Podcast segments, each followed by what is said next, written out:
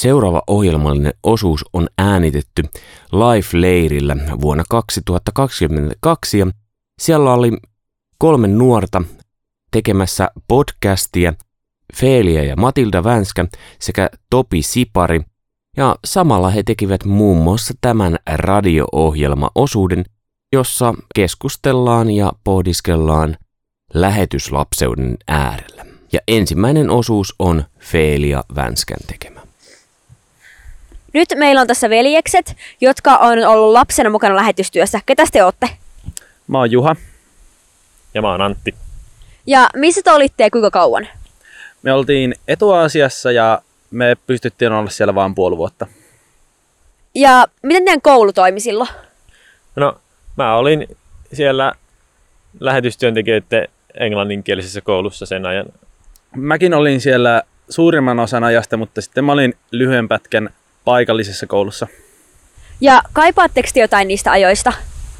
Mm, ehkä kavereita, ketä siellä sai ja sitten siellä oli tosi hyvä henki koulussa ja semmoinen kristillinen paikka kasvaa.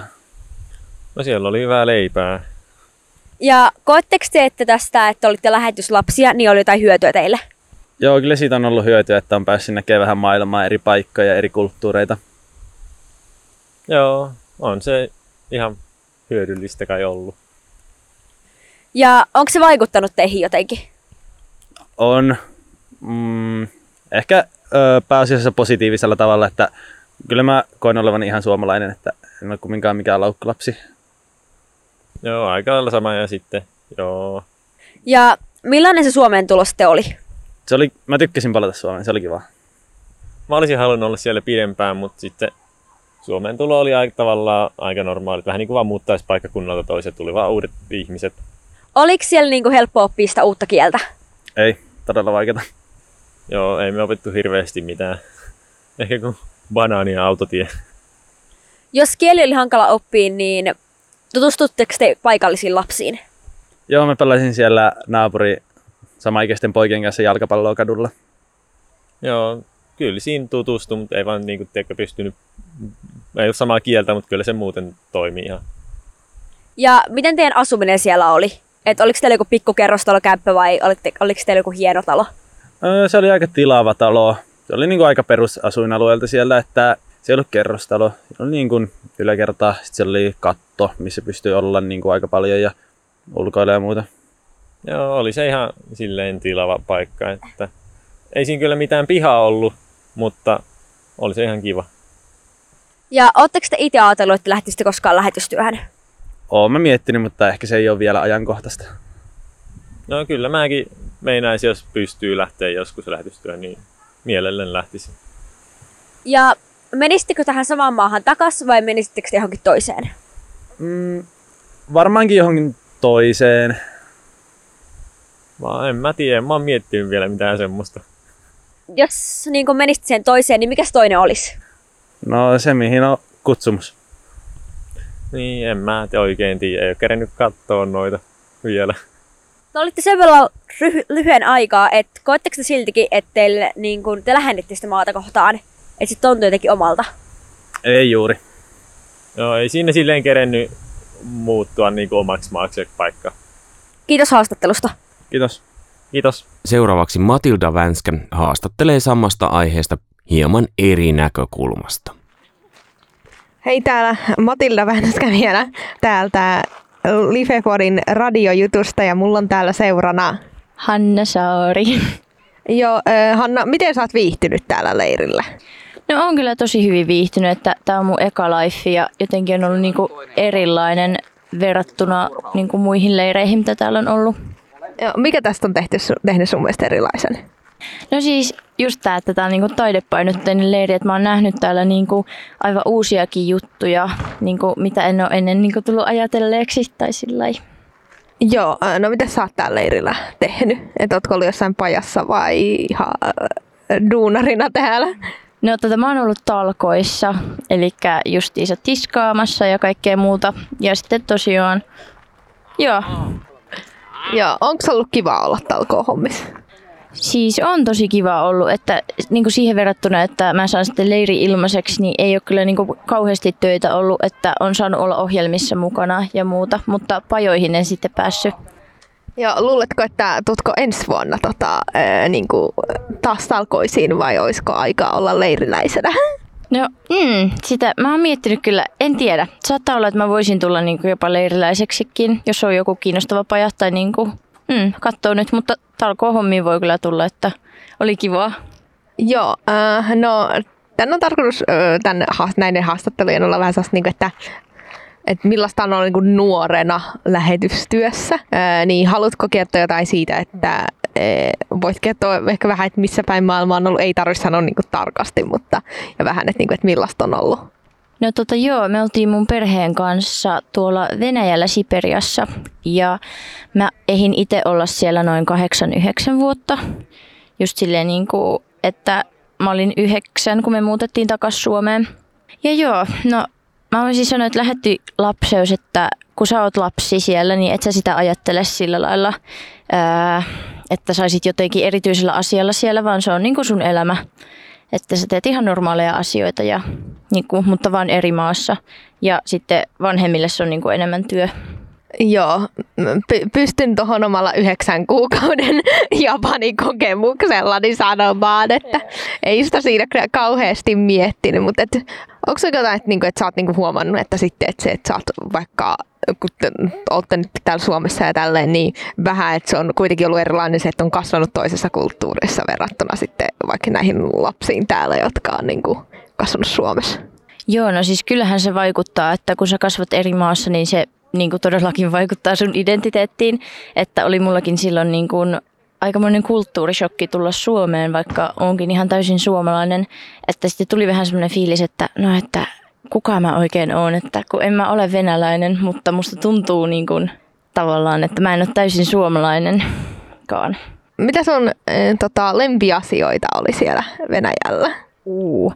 No tota, en mä tiedä, se maa niin, no, tuli niin kuin tosi rakkaaksi mulle, että tavallaan kaikki asiat siellä, se kulttuuri, ne ihmiset ja sitten meidän seurakunta oli tosi ihana ja koulussa oli tosi kivaa, että juu, pääasiassa niin kuin ihmiset ja kulttuuri. Joo, äh, no ootko miettinyt, että äh, menisitkö itse lähetystyöhön joskus?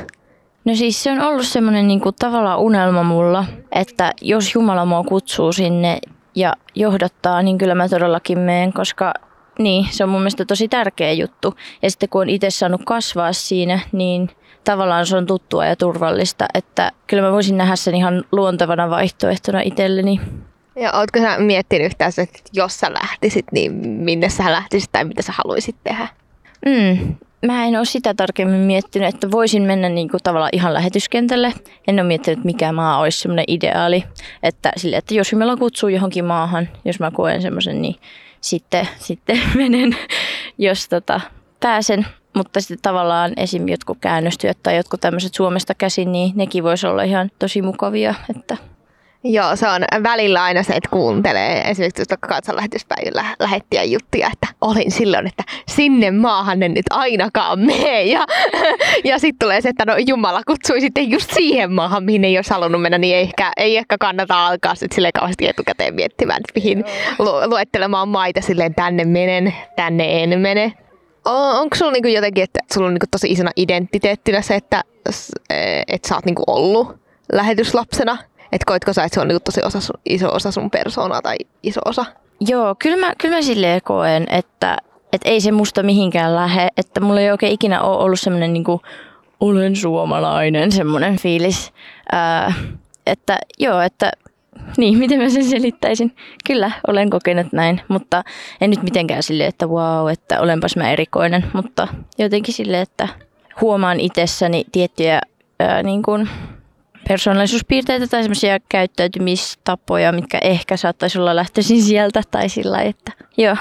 Ja sitten joskus ainakin äh, tota, huomasi itsellä sen, että ähm, niin kun oli sen yhdeksän kuukautta Japanissa ja muutenkin niin kuin on ollut sitten kun vanhempanakin niin kuin, on ollut niin kuin, ovat olleet myös niin kuin tälleen, että on ollut se, että se toinen kulttuuri on ollut niin kuin silleen iso osa, ettei ole välttis niin kuin tajunnut lapsena, että tämä ei nyt esimerkiksi vaikka nämä ruuat ei ole niin kuin suomalaisia juttuja, vaikka niitä oltaisiin tehty Suomessa. Niin ootko jotenkin ajatellut se, että, sä, et, et, niin kuin, että lapsena sitä, että on ollut, että onko se ollut niin kuin hankala erottaa se, että tai onko semmoista niin eroa tullut, että nämä on ollut niin kuin vaikka suomalaisia juttuja ja nämä on ollut niin kuin venäläisiä? Niin, no siis meidän perhehän on täysin suomalainen, että me kotona just pääasiassa puhuttiin suomea olt, niin kuin, että meillä oli semmoinen niin tavallaan suomalainen yhteisö, niin sen huomas sen kaikki ne erot vasta kun tuli niin kuin ihan oikeasti Suomeen. Että, niin kuin, että wow, että täällä kaikki on ihan erilaista. Että enemmän pienenä ajatellut, että no tälle, että koulussa ei toimita suomalaisesti, koska en mä ollut ikinä ollut suomalaisessa koulussa. Mutta sittenhän sen huomasi, kun itse pääsi suomalaisen kouluun. No mikä on mielestäni ollut niinku isoin ero tässä niinku Venäjällä ja sitten kun tuli Suomeen? Tässä on mihin kiinnitit huomiota. Hmm. No siis kyllä eniten niin kuin iski itteensä justiin koulukulttuuri, että siellä on ihan niin kuin jotenkin otetaan se paljon vakavammin ja ihan kaikki niin kuin koulukäytöstavat ja sille vaikka opettajien kunnioittaminen, ne oli niin kuin ihan eri lailla Suomessa, että just Venäjällä oli paljon tiukempaa ja tällainen. Mutta ihan niin kuin yleisesti on huomannut, että ihmisten just käytös, tai niin kuin, joo, ihmisten käytös ja yleinen elämän asenne ää, eroaa tosi paljon. Vielä lopuksi, niin onko sinulla jotain, mitä sä haluaisit sanoa niin kuin kuuntelijoille tai ihmisille tällä leirillä? No leirillä, leirillä oleville ihmisille, että kiitos, että olitte mukana, että Joo, on ollut mukavaa ja tulkaa uudestaan ja ihmisille yleisesti, että kannattaa tukea lähetystyötä ja joo, että se on tosi tärkeää. Joo, kiitos. Kiitos. Viimeisenä haastateltavana tässä lähetyslapseusteemassa on Gareth ja haastattelijana toimii Topi Sipari. Yes, eli Topi täällä äh, Life-leiriltä. Äh, ja mulla on täällä Carith mukana. Ää, nyt mä vaihan kieltä suom- ei, en, kun, ei kun suomesta englanniksi. Hello, who are you? My name is Kareth Magnuson. Where are you from?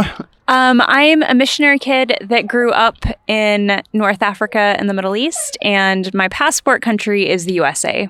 All right. How long have you lived in those countries? I lived in Tunisia from the time I was born until I was eight, and then in Egypt from when I was nine to when I was 16, and then briefly in Lebanon, and then um, went to university in the US, and then after moved to where my family was living, which was Jordan. All right. So you have lived uh, more life outside the US rather than inside? Yes, by far. I've lived a total, I think, of seven years in the US, and I'm turning 35 this week. That's that's cool. this week, Yeah. congratulations. uh, do you do you think of yourself more as American or from or from from another country? That's a hard question. The answer used to be very simple, and I would have said that I definitely thought of myself more as from the Arab world. Um, now I kind of just feel a little bit placeless.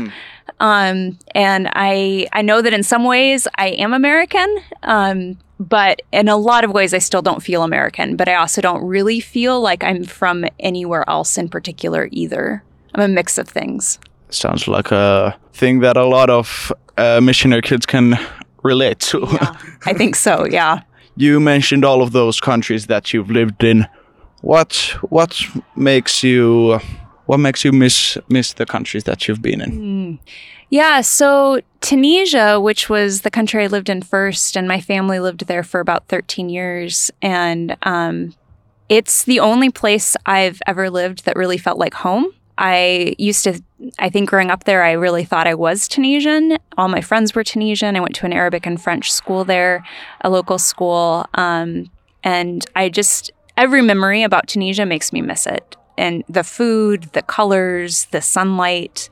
Uh, and I think part of it is is missing the specific place, and part of it is missing that sense of being at home and thinking that I belonged, which I haven't quite had ever since leaving. No, you said that you uh, those things that makes you miss Tunisia. Tunisia.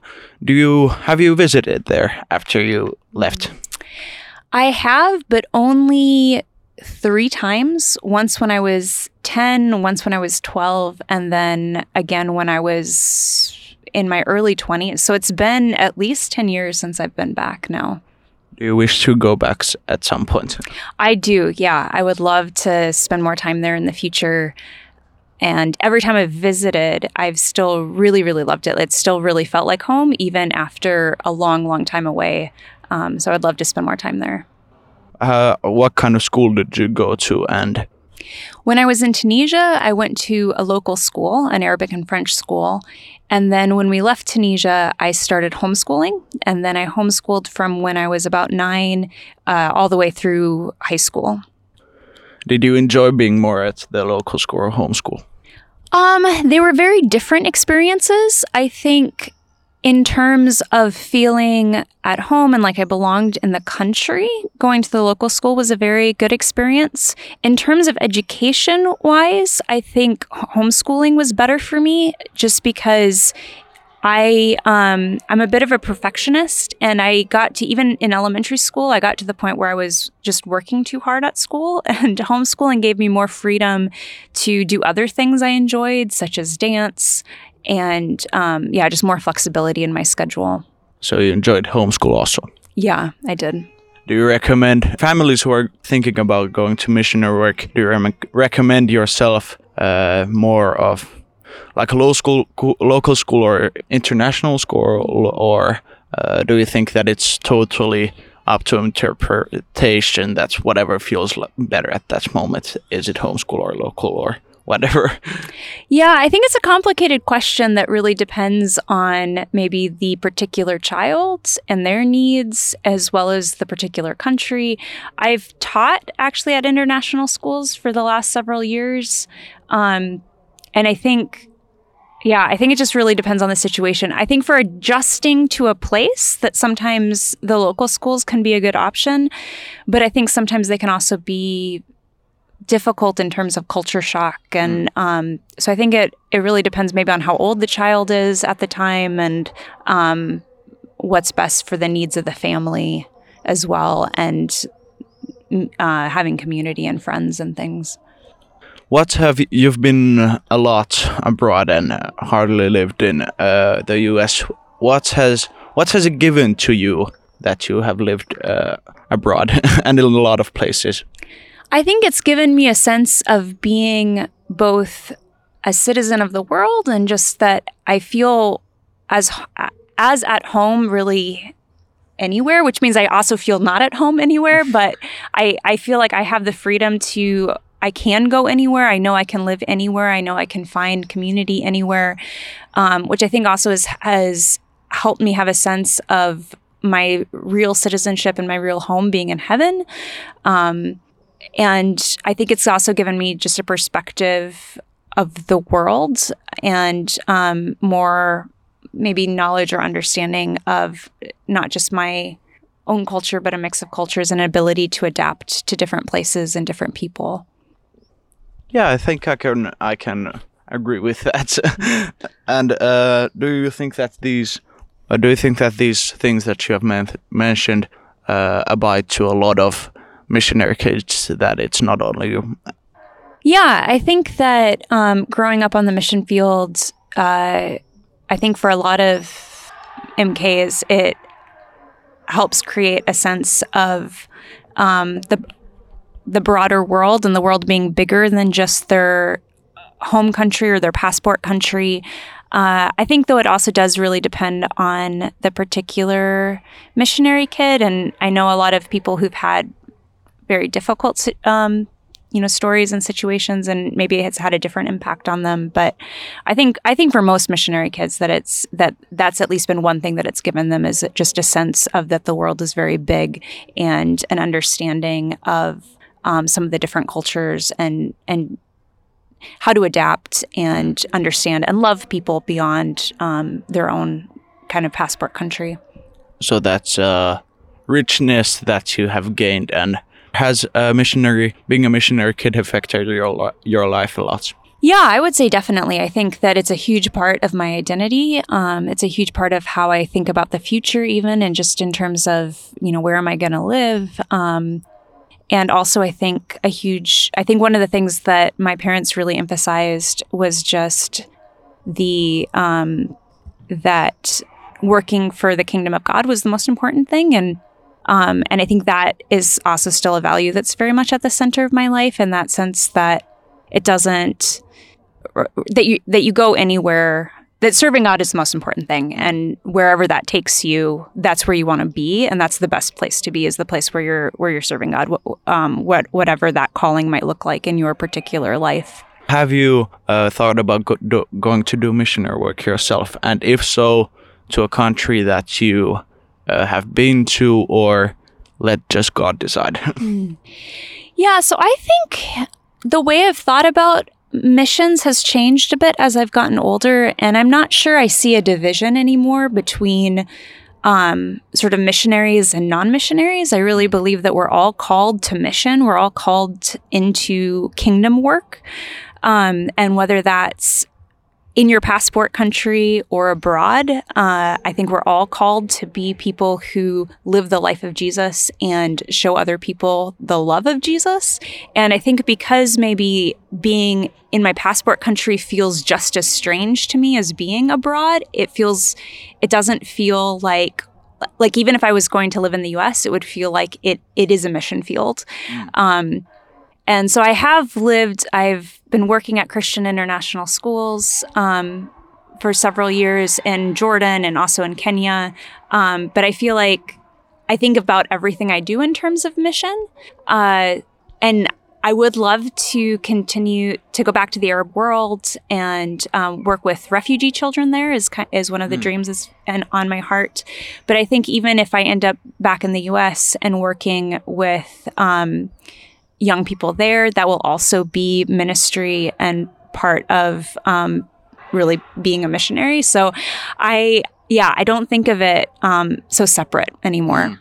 As long as you're doing work for Jesus, for, work for God. Exactly, yeah. Uh, do you want to say one last thing for the listeners who are listening to this radio show?